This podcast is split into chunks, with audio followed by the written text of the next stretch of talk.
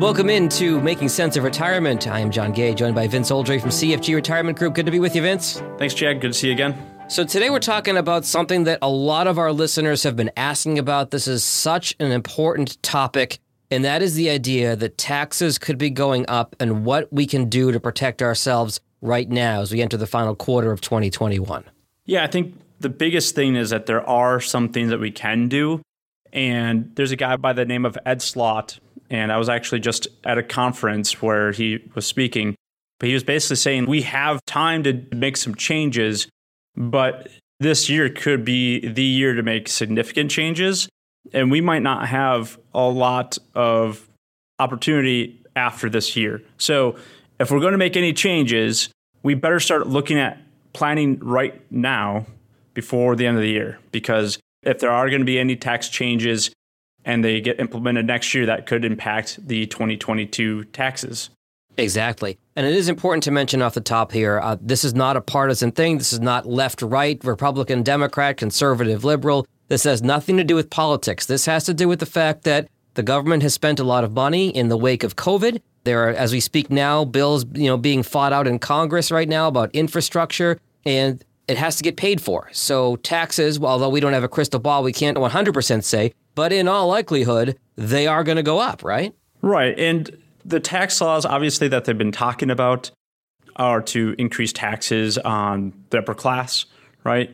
But the thing is, when we think about the market going up and we have other things that could come in place, such as required minimum distributions, right. that when you turn 72, you're going to have to take money out of your retirement accounts, pay taxes on it, the option, and what Ed Slott's trying to say is do you want to pay the taxes based on how you want to pay them? Or do you want to pay taxes based on what the government is going to set them at? Are we comfortable with the rates that we have to pay today? And maybe you're not. I mean, you might not ever be comfortable. but are we seeing that we need to do it now so that way we take advantage as far as what the tax code is today?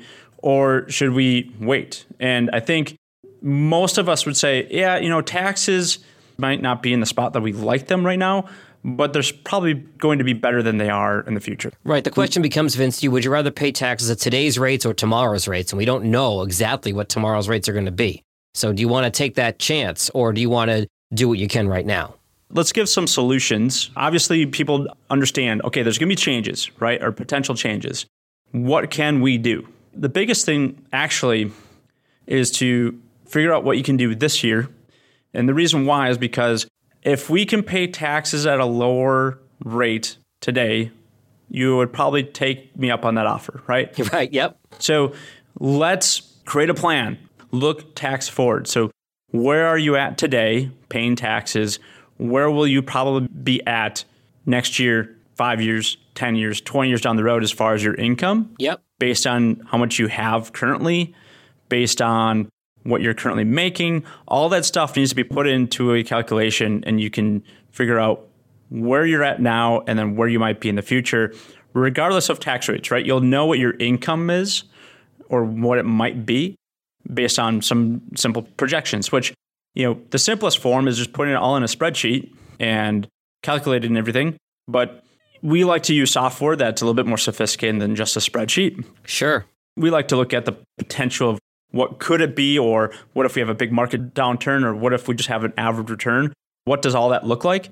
So the first thing is just put it together, gathering your data, figure out your income, figure out what your sources are going to be when you are retired, and figure out where you might land in retirement. Now, if you're always going to be in the same income level or the same tax bracket, whether it's now or in the future, then we would argue that we should make changes today, right? So there's something called a Roth conversion. And we've talked about this before. Yeah. So this shouldn't be new to anybody because we've talked about this many times over. But a Roth conversion, again, is where we're converting money from your IRAs or 401ks and we're moving it over to a Roth IRA, paying the taxes now at the tax bracket we're in.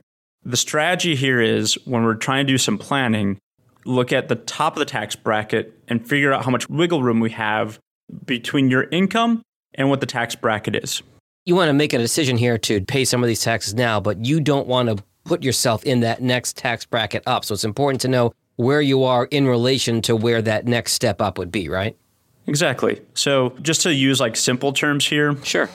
let's say the 22% tax bracket, just for nice round numbers.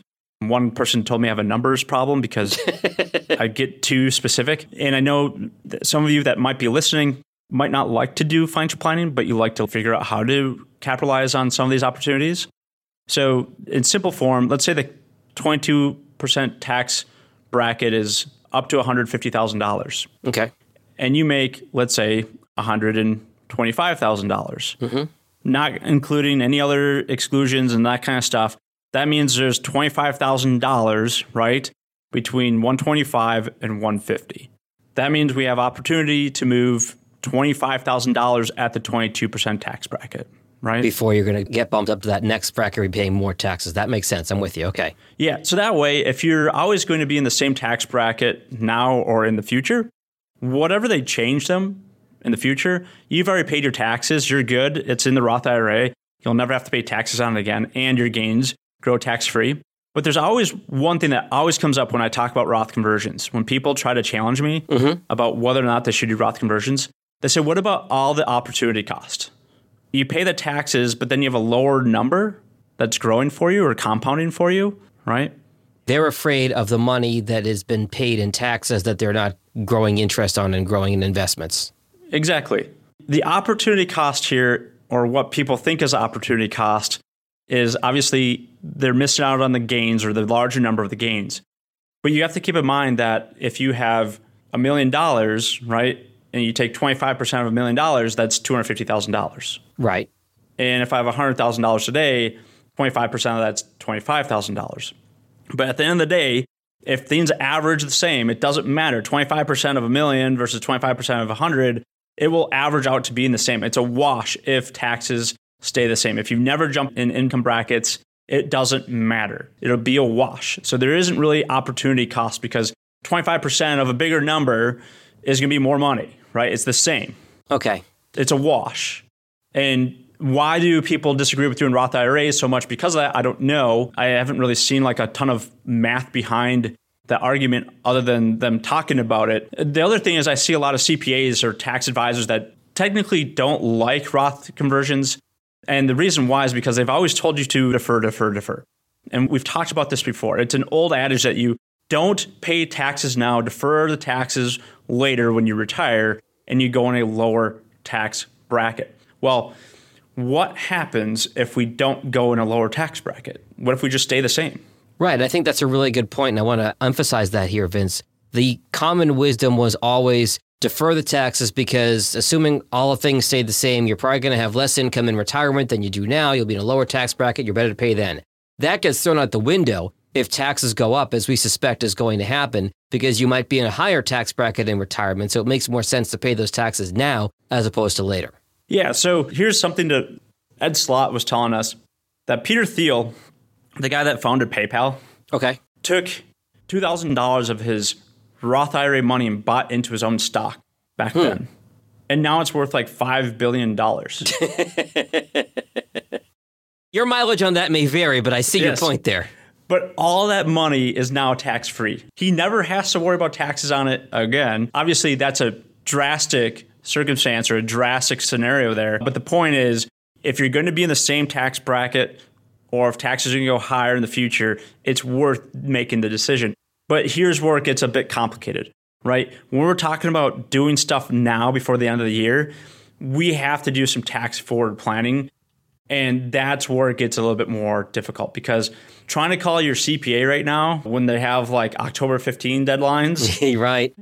they're worried about trying to get stuff done for 2020, not for 2021. That's a really good point, Vince, because CPAs by nature are looking backward. They want to do all the numbers and crunch all the numbers about what's already happened. A financial advisor, a financial planner like yourself, is looking forward at what you can do in the time to come as opposed to what's already happened. Right. So I'm going to give you guys a gift here. I actually created like a guide called How to Achieve the 0% Tax Bracket in Retirement. If you go to cfgretirement.com forward slash tax guide, you'll find my PDF that you can download and you can read it, beat it up all you want. If you have questions, just let me know, reach out to me, email me. But I created this as a guide to just help understand there's some different scenarios that I talk about. What happens if this happens? What happens if RMDs? What happens if Social Security gets taxed more?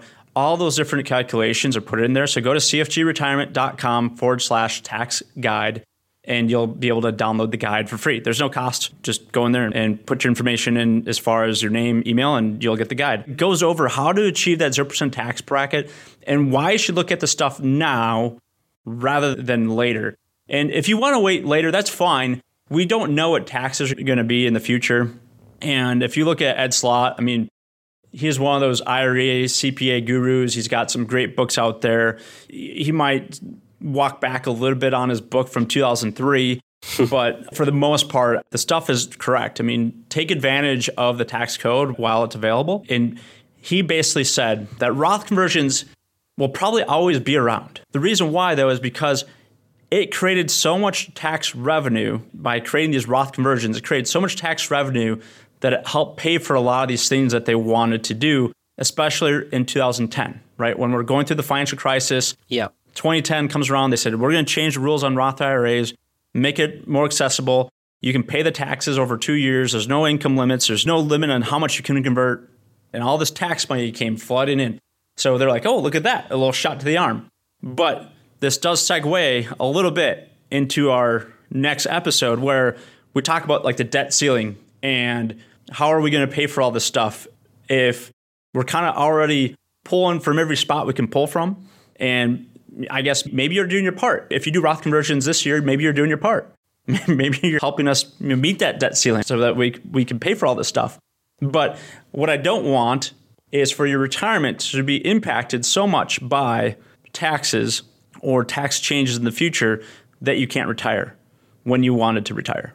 The radio DJ in me loves the tease there, Vince, that we're going to talk about that debt ceiling coming up in the next episode. You mentioned the guide. We're going to have a link to that in the show notes. The website is cfgretirement.com. Or if somebody wants to give you a call, Vince, what's the best number to reach you at? Yeah, just give me a call at 952 657 7470. Again, 952 657 7470. And then again, go to our website, cfgretirement.com forward slash tax guide, or the link will be in the description. And uh, you can download it and look at it. Tell me what you think. And if you disagree with me, that's okay. You know, some of this stuff can be a little bit up for discussion or can be an opinion, but based on your opinion, you should act, right? A little bit. Meaning that if you think taxes are potentially going to go up, maybe do something now, right? And I will tell you that of all the Roth conversions that we have worked with our clients on, I haven't had one say, I wish I didn't do that. like it's over done with. This is the time to plan. You don't want to look back and wish you had taken advantage of the way things are right now when it's too late. So, Vince, good stuff as always, and we'll talk to you next week. Thanks, Jack. Investment advisory services offered through Assured Retirement Financial Group Inc., a registered investment advisor in the state of Minnesota. Insurance products and services are offered through CFG Retirement Group Inc.